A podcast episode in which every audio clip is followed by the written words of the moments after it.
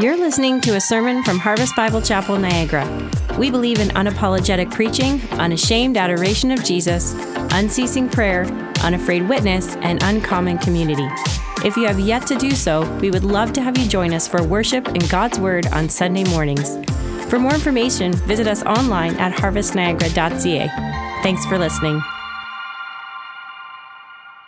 Well, good morning, Harvest. I hope you guys have had a great week. Um, if, uh, if you're fairly new to Harvest or I've not had a chance to meet you yet, my name is Andy Hoffman. I'm the pastor of students and young adults um, here at Harvest. And so uh, this morning, we're going to be out of Luke 22. And so uh, if you have a Bible, go ahead and start opening there to Luke 22. If you need a Bible, just go ahead and pop your hand in the air. We'd love to get one uh, in your hand. And if for some reason you don't have one at your own home, please take this one, keep it. It's our gift to you. We want you to have the Word of God uh, in your hand, um, not just this morning, but uh, for the rest of your life. And so uh, this morning, we're going to be continuing on in our series of, of injustice, looking at uh, the Passion Week, the Easter story. And so this week, uh, looking at Luke 22, starting in verse 66, we're really going to be di- diving in and digging into. Uh, the, the trials of Jesus. And so, this is the injustice and the innocence of Jesus. And so, as we really look into this, I started thinking about this word injustice, and, and I've come to realize that uh, we all hate injustice. I think that's a fair statement to make. Uh, injustice is also a really interesting thing when you really begin to think about it because uh, we hate it and it makes our blood boil, but so often we find ourselves uh, doing something about it. it. it. makes us act, right? And this is why I know a lot of you are involved in a pro life movement, or some of you are involved in refugee movements and stuff like that. Um, and it's because we see an injustice and we want to do something about it. We see things that we don't like, and, and, and we, we even try to do something about it. But after a while, we have a tendency to ignore it. And I don't mean ignore it as in the sense of forget about it, but I mean ignore it in the sense of like we know it's there and it's always going to be there, so it becomes secondary in our lives. Sometimes we'll just say, you know, that, that's the system. And, and, you know, we see the injustice, but that's, that's all it is. And we walk away from it because it's seemingly a lost cause to us.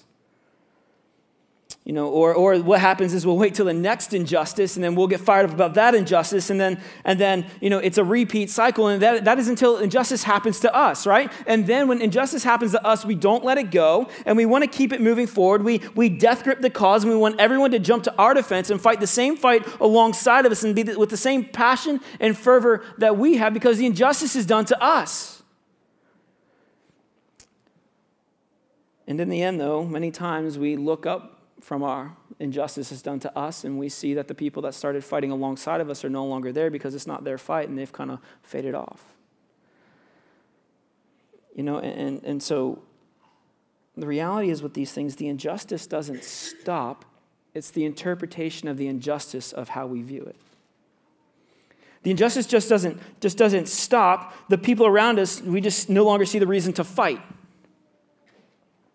And so we look at the injustice and the innocence. I, I even think about, uh, you know, some of those random things that you think about or you remember uh, as, you're a, as you're a kid, right? One of the first things I remember, not first things I remember, but one of the, like, the oddest things I remember is, uh, is June 1994.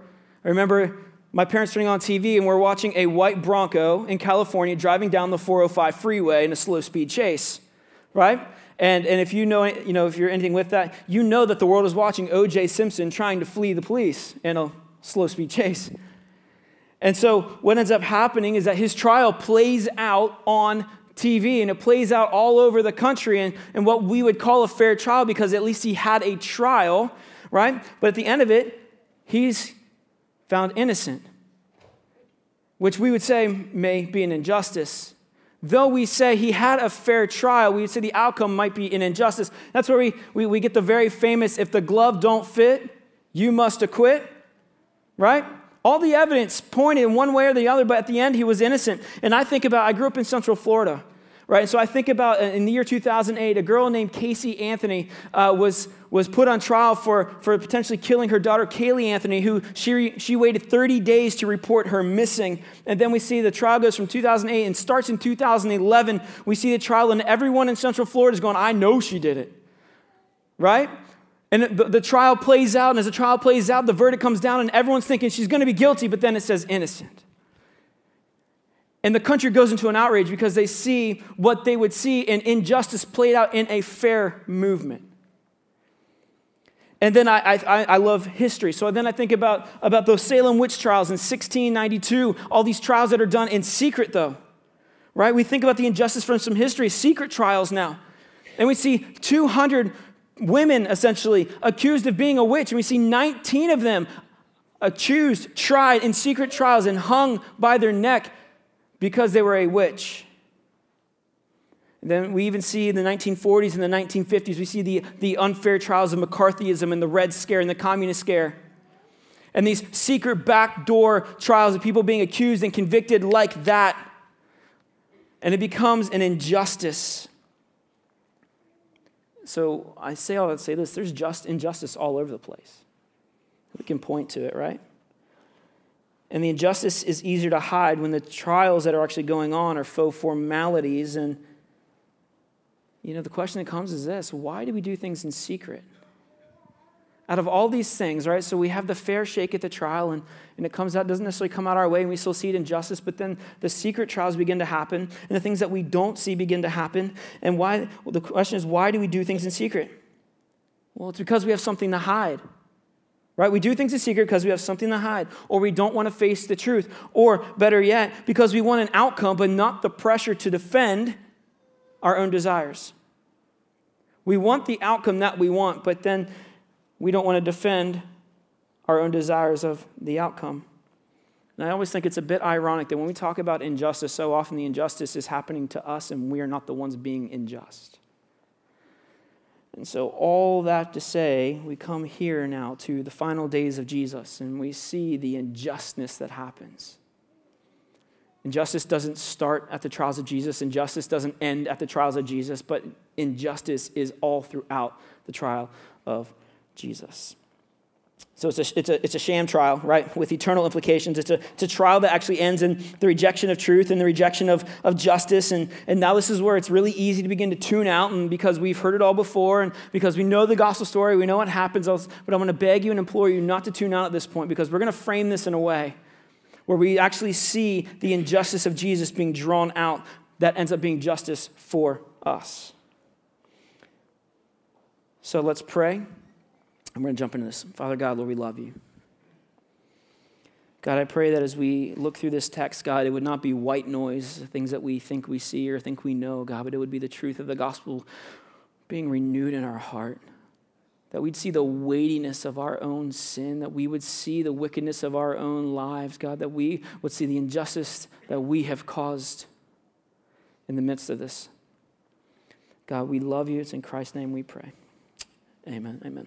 So the question, I'm going to go back into a little bit what Daryl was talking about last week. So what has brought us to, to this point? So we see that, that Jesus was betrayed by Judas for a few pieces of silver. And then we see that Peter betrayed Jesus by denying him three times. And, and even though Peter was like, Lord, I'm not going to deny you, I'm not going to deny you, he, he did three times rejection, rejection, rejection. And even on the third time, we know in the scriptures that Jesus and Peter actually lock eyes, which is, if you, when you read that in its actual, like in its full context, like it is the rejection happening as Jesus is looking at him. And, and we see the injustice that happens here. Like this rejection by his, by his friends was personal because the intimacy that it contained. And, and now we, we look at this now, he was mocked and then hit. And, and you have Roman soldiers saying, Prophesy, who is it that, that struck you? And so now we start looking into the trials. We see the rejection by his mockers. We see the rejection of the priests and the rulers. And we see a direct rejection and assault on the character of Jesus and his lordship. Now, being a bit tongue in cheek, that's my case. I'm going to give you my facts. So we look at this. What's the first thing we see in this passage? We see the rejection of truth. So, how do we know this? Verse 66, chapter 22. When the day came, the assembly of the elders of the people gathered, both chief priests and the scribes. So, when the day came, so we're talking about 4 a.m. to 6 a.m., depending on, on what time of day, when the sun came up, and all those different things that all the commentators want to talk about. But this, when it says, when the day came, the assembly met. But really, this is just the, the, uh, the illusion here that they just started meeting then, because this is actually, according to the other Gospels, this is actually the third trial, the th- beginning of the third trial. The first one we see in other Gospels is a pre-trial of sorts with Ananias, the old high priest, where he is accused and where he is questioned and where he is honestly mocked. And then we see the second trial, which goes to Caiaphas, the actual high priest at the time. And it's another pre trial, and where Jesus is questioned, where he is accused. And then we see this trial, verse 66, the third trial. So by this time, let's just be real, the, uh, it's already been set. Their minds have already, already been set. And so technically the Sanhedrin, the, the Pharisees and the rulers, right, they can't, they can't hold the trial at night because that's illegal, but we know that the outcome has already been set by the time that this trial begins. And they're trying to give the picture of being legitimate. They waited until the morning to give their findings. Now, I'm going to pause here because, as with anything, the guilty verdict didn't start there. So often we see that the guilty verdict, and like we, we often think, well, uh, here's the guilty verdict, but we know even in our own hearts, we make up our minds long ahead before we actually give a verdict of something. It's usually not done in the moment, it's usually not done then and there, it's usually done on the, everything else that's building up to this point. It started long before this moment for Jesus and even the events that happened in the previous hours. It started at the beginning of Jesus' ministry. See, when his, his ministry began, he was baptized by John, and John said, We're going to baptize you to fulfill all, or Jesus says, to fulfill all righteousness. And after this, Jesus was performing miracles and healing people. And if you want to turn with me, turn with me to Luke chapter 7, because this is where the accusations, this is where the mind is made up. So we see John baptize Jesus. And even within our, so often in our own lives, John experiences a little bit of doubt because we, as so many of us, we've come to accept Jesus. We come to confess and believe in Jesus. But even times in our life, we begin to say, is Jesus really who he said he is? Is this God of the Bible really who he said he is? And John is having one of those moments here because he says, verse 18, the, the disciples of John reported all these things to him. Well, reported what things? His miracles and he called two of his disciples and sang to the Lord, uh, or sorry, sent them to the Lord, saying, Are you the one who is to come, or shall we look for another? So John's doubt is shown here. It says this And when the men came to him, they said, John the Baptist sent us, saying, Are you the one who is to come, or shall we look for another? And here's the great thing I love about this passage it says, In that hour. In that hour, he healed many people of diseases and plagues and evil spirits, and on many who were blind, he bestowed sight. And he answered them, Go and tell John what you've just seen and heard. So it was done before them. So even in the midst of their doubt, Jesus is still showing his goodness, saying, Look, you can question me, you can doubt me, but look what I am doing. That's pointing to the fact that I am who I say I am. And by the way, now go and tell John what you've seen and heard, because the blind receive sight, the lame walk, lepers are cleansed, and the deaf hear, the dead are raised up, and the poor give the good news to preach to them. And so we, we look at this, and so, and so uh, the messengers go back and tell John, and Jesus begins talking about who John is, and ultimately come to this passage in verse 29. When all the people heard this, and the tax collectors too, they declared God just, having been baptized with the baptism of John. But the Pharisees and the lawyers rejected the purpose of God for themselves, having been baptized by him. So we see Jesus' ministry begins. He was baptized by John and he was performing miracles. And we see what happens in Luke chapter 7, what we just read. And, and it says, breaking down to this, it's saying, Are you the Christ? Are you who we're supposed to be, to be waiting for? And Jesus is saying, Can't you see? You've been supposed to be seeing it all along. And now, in this hour, now that you're asking me again, let me show you again who I am. And so Luke has been setting up the response for this from the beginning. He says that Jesus was born of a virgin. He was given the name Jesus, Emmanuel, God with us. If that's not a good enough name for this whole analogy, I'm not sure what is, right? He's talking about his miracles. He's talking about, talking about the fulfillment of his prophecy. And then we read that verse 28 and 29, and they said the people realized that God's plan was not like any other, any other earthly plan. He was not like any other earthly king. It was truly for all, for the down and out, for those who would repent. It was for not just the elites, it was for the Pharisees. But they rejected the gospel for themselves. I do think it's easy, uh, interesting. We're going to go to this real quick. Verse 36, immediately after, after this interaction, immediately after It says that the Pharisees rejected God for themselves, the, the purpose of God for themselves. Verse 36, it says, One of the Pharisees asked to eat with him. He took him into his house and placed him at his table. And a woman of the city was a sinner. She was, uh, she, she was there at the table with the Pharisees, and she bought the ointment. She stood behind him and she wept him and wet his, his feet with her tears and wiped them with her hair. And, and then we see that the Pharisee said, I can't do this. Like, you got to go. And if the Pharisees rejected him, why have them into your house? This had to be for one of two things. It was either trying to talk some sense into Jesus and make a friend out of him, or it was to get to know your enemy. That was it. Whatever the reason, it ended quickly because the Pharisee realized it wasn't going to be like another. It ended quickly because it, the Pharisee realized that Jesus wasn't like everybody else. He wasn't going to be bought off or paid off or talked down because he was who he said he was. Then we look at verses like Matthew 21, 25, where, where the Pharisees are, are really just, in, just digging into Jesus with the questions, and they're saying, By whose authority do you do these things? So again, setting up their mind already before we get to Luke 22, 66, right? Already setting their minds, by whose authority do you, do you do these things? And here's the, here's, the, here's the side note of this.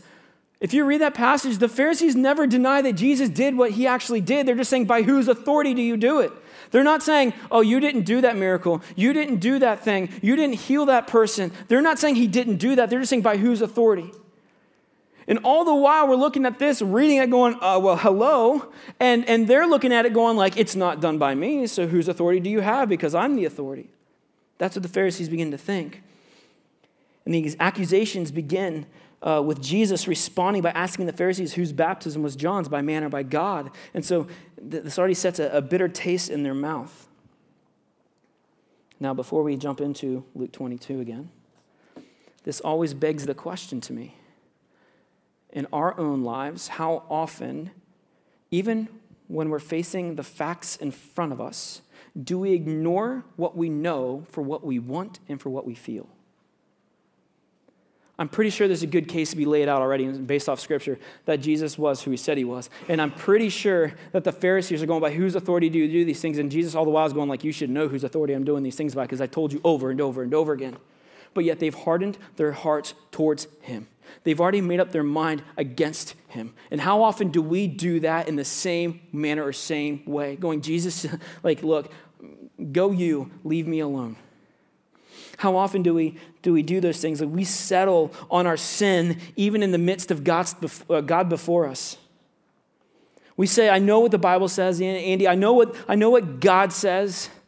I can even quote to you half the Bible. I, I raise my hands in worship. I pray really good. I even come to prayer and praise. But yet, we're setting our hearts against Him. We want the benefits of God without having to give God the authority of our life and the lordship for Him and to Him. And so the first century Jews longed and hoped for the Messiah. They longed and hoped for what we have. They waited for him. They prayed for him. They wanted him. They yearned for him. They begged God for him. But when they saw him, he was rejected by his own. When they saw him, he was rejected by his own. Now let's look at this, verse 22, or chapter 22, looking at verse 66. So when the day came, the assembly of the elders of the people gathered together, both chief priests and the scribes, and they led him away to their council, finally, to give some sort of legitimacy to their trial, their sham trial. And they said, If you are the Christ, tell us. But he said to them, If I tell you, you will not believe, and if I ask you, you're not going to answer. But from now on, the Son of Man shall be seated on the right hand of the power of God. So they all said, Are you the Son of God then? And he said to them, You say that I am. Then they said, What further testimony do we need? We've heard it ourselves from his own lips. Then the whole company of them arose and brought him before Pilate, and they began to accuse him, saying, We found this man misleading our nation, forbidding us to give tribute to Caesar, and saying that he himself is a king. And Pilate asked him, Are you the king of the Jews? And he answered them, You have said so. Then Pilate said to the chief priests and the crowds, I find no guilt in this man. But they were urgent, saying, He stirs up the people, teaching throughout Judea and the Galilee, even to this place. So, even though he has proved himself over and over again. We can even see in John chapter 1 verse 10 where it says he puts it plainly, I was in the world He was in the world, and the world was made through him, yet the world did not know him. He came to his own, and his own people did not receive him. So he knew from the get go that he would be rejected. Now, this is where I begin as a pastor and even as a Christian to begin to put myself in the feet of Jesus. Because if I'm supposed to be emulating Jesus, that means I need to be walking like Jesus walked. And so often I look and I, I, look and I insert myself into that picture, and I'm going, if I knew from the very foundation, from the very beginning, that I was going to be mocked, beaten, rejected, killed, would I do it? would I want that life? And I can tell you right now, so often my heart's screaming, no. And here's the reality for some of us, we go like, I would do that. No, you wouldn't we would not live the life that was designed for Jesus. We can hardly live the life that was designed for us, let alone live the life that was designed for the, for the Son of Man. And, and we begin to look at this and, and be like, yeah, I would do that. No, we would not take the beating. We would not take the scourging. We would not take the mocking or the betrayal or the accusations. We would not take the trial of the cross. But he was rejected by his own. And so they gathered at the quote, official trial to begin to interrogate Jesus. And you look at verse 67, and they said this If you are the Christ, tell us. Again, he's been showing himself over and over and over that he is who he said he is. And if the Pharisees know the Old Testament the way they should, everything that they know in prophecy that pointed to Jesus, they should be able to see, but they don't because they've hardened their hearts and their minds towards him. And so Jesus said, If I tell you, you will not believe, and if I ask you, you will not answer. So Jesus asked if he was this, his Messiah, the Messiah. His answer is yes and no. He was the Messiah that the scriptures indicated, but not the Messiah that the Jews were hoping for. They wanted the conquering king who would be on a horseback with a sword, coming through the gates, taking over an earthly kingdom to demand his kingdom on earth. That is not who Jesus is, and that is not his intention. He doesn't care about the earthly kingdoms, he cares about his eternal godly kingdom, and he is coming on that basis. And so they wanted a conquering king to give them power over the Romans and make them the rulers of the nations. And Jesus is saying, Look, if you would just see it, I could give you so much more. You want a city by a sea, and I can give you the world in eternity. That's what it's breaking down to. And so the question here that I love is, is he said to them, Look, if I tell you, you're not going to believe me. Look, if I tell you, I've told you, I told you, and I told you, and you're still not going to believe me. So what is the point at this part now? Then he says this, and if I ask you, you will not answer. Which, when I first read that, when you read that quickly, you're kind of like, that's, that's an interesting phrase. But really, what it's coming down to is Jesus says, If I ask you, I put the burden of proof back on you, and you are not going to admit that I'm the Son of God. Because you take all the information, all the facts, and everything that you need, and I ask you, you tell me who I am. What are you going to say? And that's exactly what Jesus is saying in this way. And so, verse 69 Jesus comes out of that saying, But from now on, the Son of Man shall be seated on the right hand of the power of God. This is what I love. One commentator here, based off of that one statement in this gospel, says this. One, one commentator says that Jesus, in this moment, is becoming the believer's advocate and the unbeliever's prosecutor. He's becoming the advocate for all the believers, for those who would put their faith and trust in him, and he becomes the prosecutor for those who would deny him and reject him. He is saying, I have the authority. I sit at the right hand of God. I have these things. I am who I say I am. And so, this is God declaring, Jesus declaring his, his rightful state. And then Jesus is asked again, So, are you the Son of God then? Which anyone who knows me knows that I hate answering the same question over and over and over again. So, about this point in the trial, I'd be screaming, okay? So, so you're the Son of God then? And they said to them, and he said to them, You say that I am. You say that I am. Then he said, What further testimony do we need? We have heard it ourselves from his own lips. Now, so we see in this passage, we see that are you the Son of God? But we also see Luke drawing out three different titles of Jesus Christ, the Son of Man, and the Son of God. Now, do you think that Luke is driving a point home here? Do you think that Luke is looking back going, hey, uh, this is what they're saying? No, they themselves, between Jesus and the Pharisees, are admitting all these different titles that he holds. They're looking forward towards this. And Jesus saying, ah, yeah, like you, you're saying these things. And so he draws those out, all these titles pointing to the lordship of Jesus. And he's saying, You say that I am. You're the one that's declaring this. So you should see it. And then here's the irony right here, where they say, All right, what further testimony do I need? Which is ironic here, right? It's ironic, it's funny because it puts the burden of proof back onto, onto the Pharisees. What they should have been seeing all along, they don't. And then in a roundabout way, they actually admit that he is God. Because in this moment, you could say, all right, well, he's, he's being charged for blasphemy, blasphemy, but they're saying, you're saying that you're God. We're saying that you're claiming to be God. And so, in this weird roundabout way, Jesus begins to make them admit that he is who he is.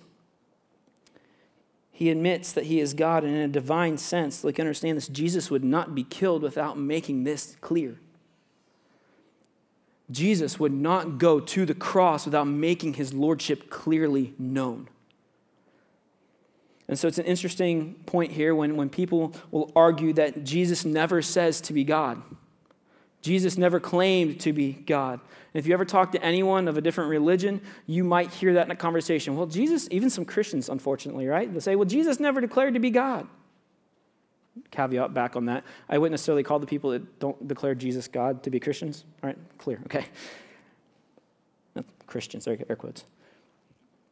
But when people say Jesus never claimed to be God, then why in the world, why in the world was he killed by people in his own time that directly assumed that that's what he was saying? If Jesus never claimed to be God, then why was he killed by people in his own time, by his own Jewish Pharisees who thought that's exactly what he was saying? Because they're bringing up charges of blasphemy. He's saying he's God. What else do we need? Let's take him out. And so, this lack of trial being against the Sanhedrin's code, right? And, and again, I ask this question how often do we violate our own beliefs to obtain an outcome that we desire? We do it every single time we sin. We cast off what we know and pursue something else. We say no to God and yes to the flesh. This is why the scriptures say that you wrestle with flesh and blood. How often do we do those things? Just like the, the Sanhedrin is doing now, they are casting off what they know to what they want. And so we see 23. Then the whole company again uh, the, them they took him before Pilate and they accused him. And so here's the, the irony of this again, this whole situation is that their accusation and why they wanted Jesus killed was because he was claiming to be God. But all of a sudden, in front of Pilate, they have to make it sound much worse because they needed the Romans to follow through on the execution of Jesus. And so what does he say? He says three different charges. This man is misleading the nation. This man is forbidding us to pay tribute to Caesar. And this man is saying that he is a king. Well, we can know by the response of, of Pilate that chances are that, Jesus, uh, that, that Pilate completely throws out the first two. First one, misleading a nation. That's too ambiguous for a Roman prefect to really dive into. The second thing, he's forbidding us to pay tribute to Caesar. Well, Jesus taught in a large group of people, and I'm pretty sure what is said gets spread out around people. And we know in Luke 20, 25 that Jesus asked about the coin with Caesar's face on it, and Jesus himself says, Give to Caesar what is Caesar's. Give to God what is God. So then, see, uh, so then Pilate at this point knows that that's completely false. Because Jesus himself said that we are to pay your tribute to Caesar. But then they say he is a king. And this is where it catches Pilate's attention because we understand that as a Roman prefect who is guarding in the name of Caesar must protect Caesar's empire. And he says, So are you the king of the Jews? So notice Notice he doesn't say the king of me, he says king of the Jews. And the Jews, the Pharisees themselves, didn't say our king, he says Christ a king. So, hoping to elicit a bigger reaction from Pilate, Pilate turns him back and says, So are you their king? Which we look at, and they begin to answer these questions. And Pilate said to, the, said to the chief priests, Look, I find no guilt in this man, but they were urgent, saying, But he stirs up the people.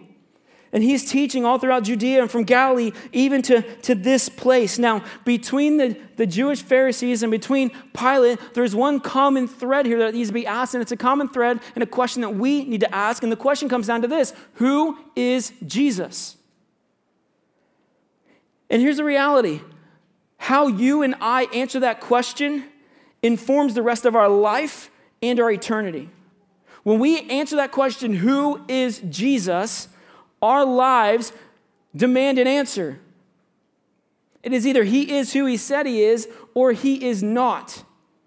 And if you've ever come and encountered with truly encountered Jesus, you don't walk away from the encounter not unchanged. You don't walk away and go, well, that was nice, that was good, that made me feel warm and fuzzy. It's either you walk to him, and because of his salvation, you walk with him or you reject him. When you encounter Jesus, those are the two choices we have. We don't have the luxury or the option to sit there and say, well, I kind of want Jesus, but I kind of don't. Now, this is where we start hearing stories and testimonies when people encounter Jesus in a radical way, that we see the testimony of, of the addiction, of, of the drugs, the alcohol, any addictions, whatever else, they're immediately gone, and for the rest of their life, they're pursuing Jesus in a, in a good way. Now, those are well to do, and I love those type of testimonies, but majority of testimonies aren't that way.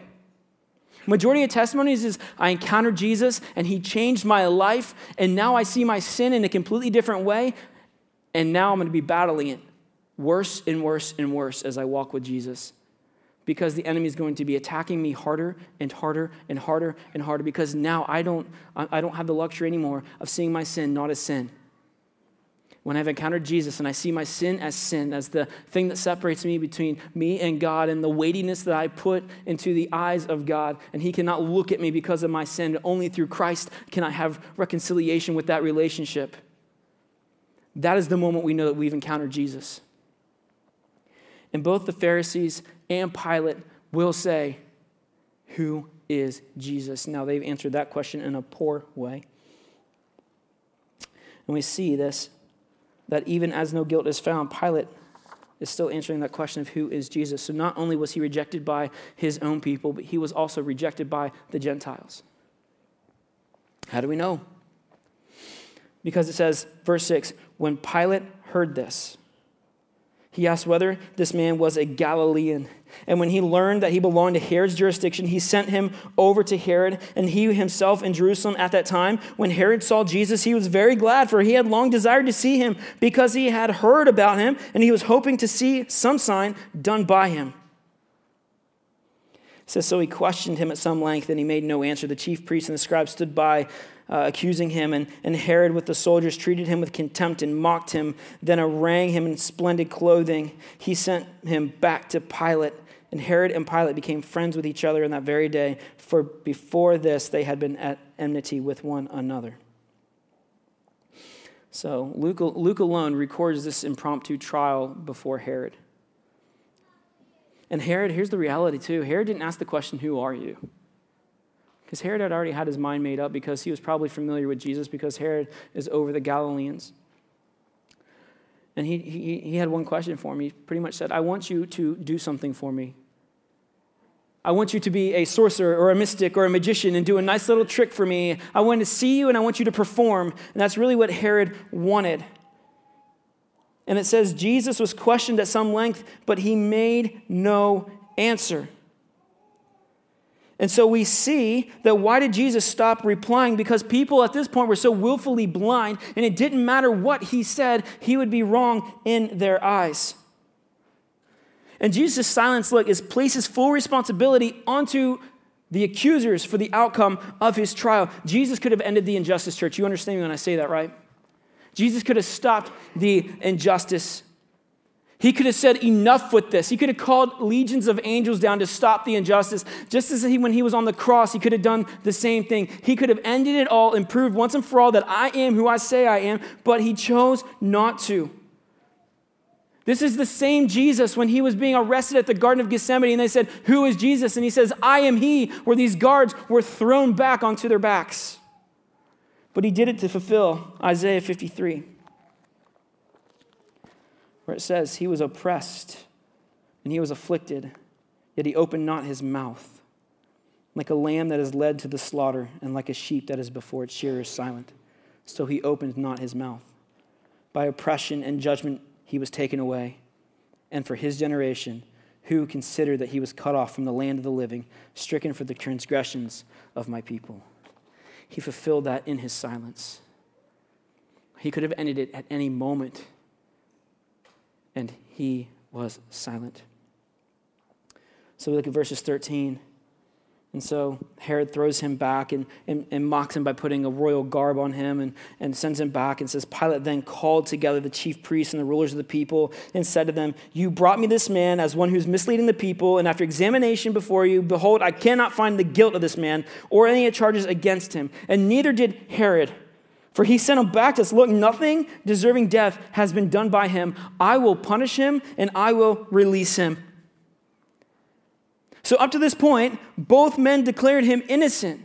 And Luke obviously believed this because he confirmed this in Acts chapter 4, verse 25 through 28, where he says, Why did the Gentiles rage and the peoples plot in vain? The kings of the earth set themselves as the rulers that were gathered together against the Lord and his anointed. For truly in this city they were gathered together against your holy servant Jesus, whom you have anointed, both Herod and Pontius Pilate, along with the Gentiles and the peoples of Israel. Look, to do whatever your hand and your plan had predestined to take place.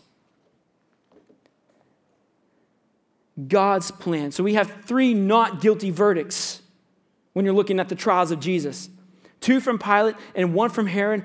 Pilate releasing him or trying to release him over and over and over, but it says this that they cried out together. Who's the who's the they? It's a mix of the Jews and the Gentiles, the Pharisees and those of a host of people who have given themselves over to a sense of bloodlust that have been blinded by the enemy. See, they wanted, they wanted Barabbas. They, they said, a man who had been thrown into prison, give us Barabbas, release him, who'd actually been convicted of the very things that they said Jesus was doing. Let me tell you something. If I'm innocent and I'm being convicted of something, and the guy that I was actually proven convicted of what they said I was doing made me switch places, I would be furious. I would scream injustice, and so would you but they wanted Barabbas. And so we see that Barabbas was guilty and Jesus was not. And we see Jesus, the righteous, beaten and mocked, while Barabbas, the guilty, goes free. And then, secondly, what do we see? We see that the Jewish leaders had become the very thing they actually were accusing Jesus of, which was stirring up the crowds. The Jews welcomed their Messiah with palm branches just a few days prior, and now they're always they're screaming and calling for his crucifixion. Church, this doesn't make sense. This doesn't make sense. So, what do we see? So they start screaming, Crucify him, crucify him. And a third time, Pilate says, Why? What evil has he done? I have found no guilt in him deserving death. I will therefore punish him and release him. Verse 23 But they were urgent, demanding the loud cries that he should be crucified, and their voices prevailed. So Pilate decided their demand should be granted. He released the man who had been thrown into prison for insurrection and murder, for whom they asked, but he delivered Jesus over to their will. Now we see that this is truly the rejection of truth and the rejection of justice. So they all cried out together, and Pilate, so often, Pilate gets blamed for this. But Pilate tried to free Jesus. The Jewish Pharisees saying he must die. The Jews are saying that he claims to be Christ. And then now here's the thing in, in other Gospels, it's actually notated that, that Pilate now, when they hear that he claims to be Christ, Pilate, Pilate actually becomes a bit frightened because not only is he now dealing with a possible man problem, but now he's also dealing with a divine problem. He has divine origin. And then so the Jews threaten Pilate by saying this if you don't crucify a man accused of trying to usurp Caesar by claiming to be a king, then you are no friend of Caesar. So now Pilate has to act again in a place of self preservation. And he says that he delivered Jesus over to their will. Now, one thing I want to note here is at this point, at this final verdict, the Gospel of John actually says the final verdict came at the sixth hour or around noon on the day of the preparation of Passover. The day of the preparation of Passover is the day that the lamb was slain for the Passover feast. It's the day that they were slaughtered for the Sabbath dinner of the Passover week. And so here's the thing, church. I don't believe in coincidences when I read the scriptures as Jesus being our final Passover lamb.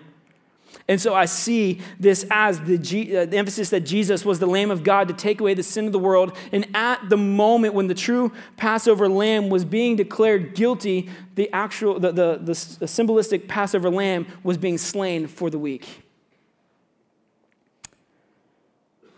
We see that Luke drives the point of his innocence over and over and over again. We see it with Pilate, we see it with Herod. Ultimately, we see it with the thief on the cross, and then we see it with the centurion who drops to his knee and says, Truly, this was the Son of God, right? And so we begin to see this injustice. Church, I would hope that if we truly saw a trial like this today taking place where every piece of evidence pointed to innocence and we declared guilty, that we would be on the streets in a riot. See, the Pharisees got their wish in exploiting the very view that Caesar was not willing to have a rival and Caesar was willing to kill for it. That's how they got Pilate to declare the guilty verdict. Now, Jesus was who he said he was.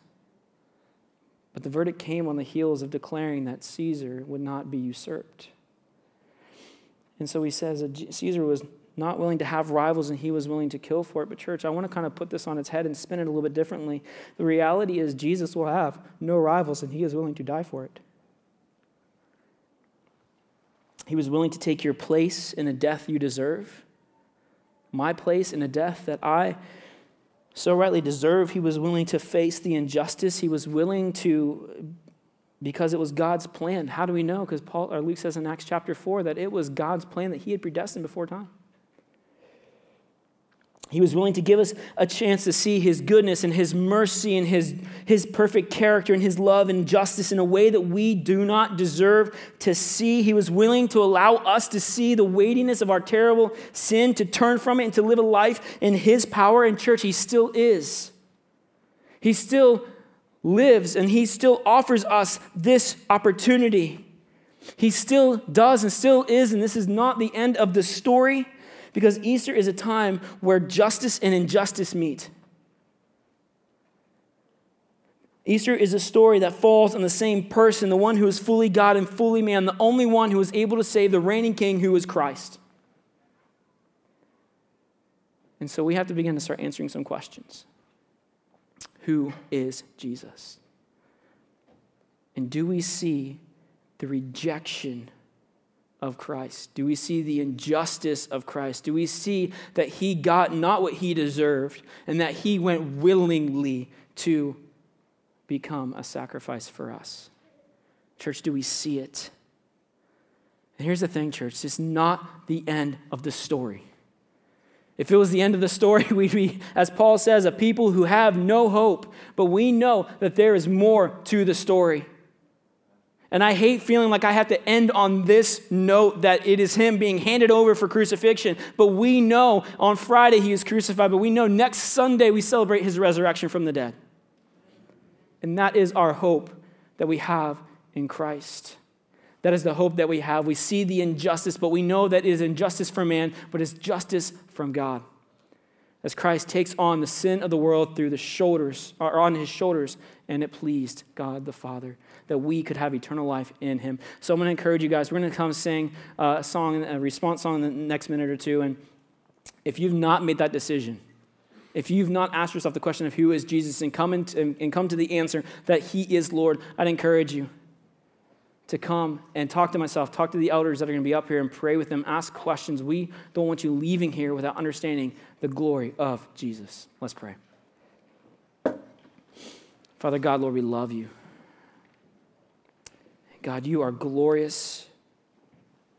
God, you are perfect. God, and we are so thankful that this somber note doesn't end here, God, but we know that this is not the end. We know that there is more to come. We know that Easter is still happening. We know that you still save. We know that you still allow us to see our sin. We, we know that you allow us to confess and believe in you. God, there's nothing holding us back, God, for if you've called us to yourself, then we can respond and repent. God, we can come to know you in a true, wonderful, God saving, God honoring, Jesus magnifying way. God, we see the injustice of the trials. We see the hardened hearts. And God, I pray for those who are in this room who have that hardened heart. God, I pray that you would soften it, that you would give them eyes to see and ears to hear the beauty of Christ. God, we love you, and it's in your holy and precious name we pray. Amen.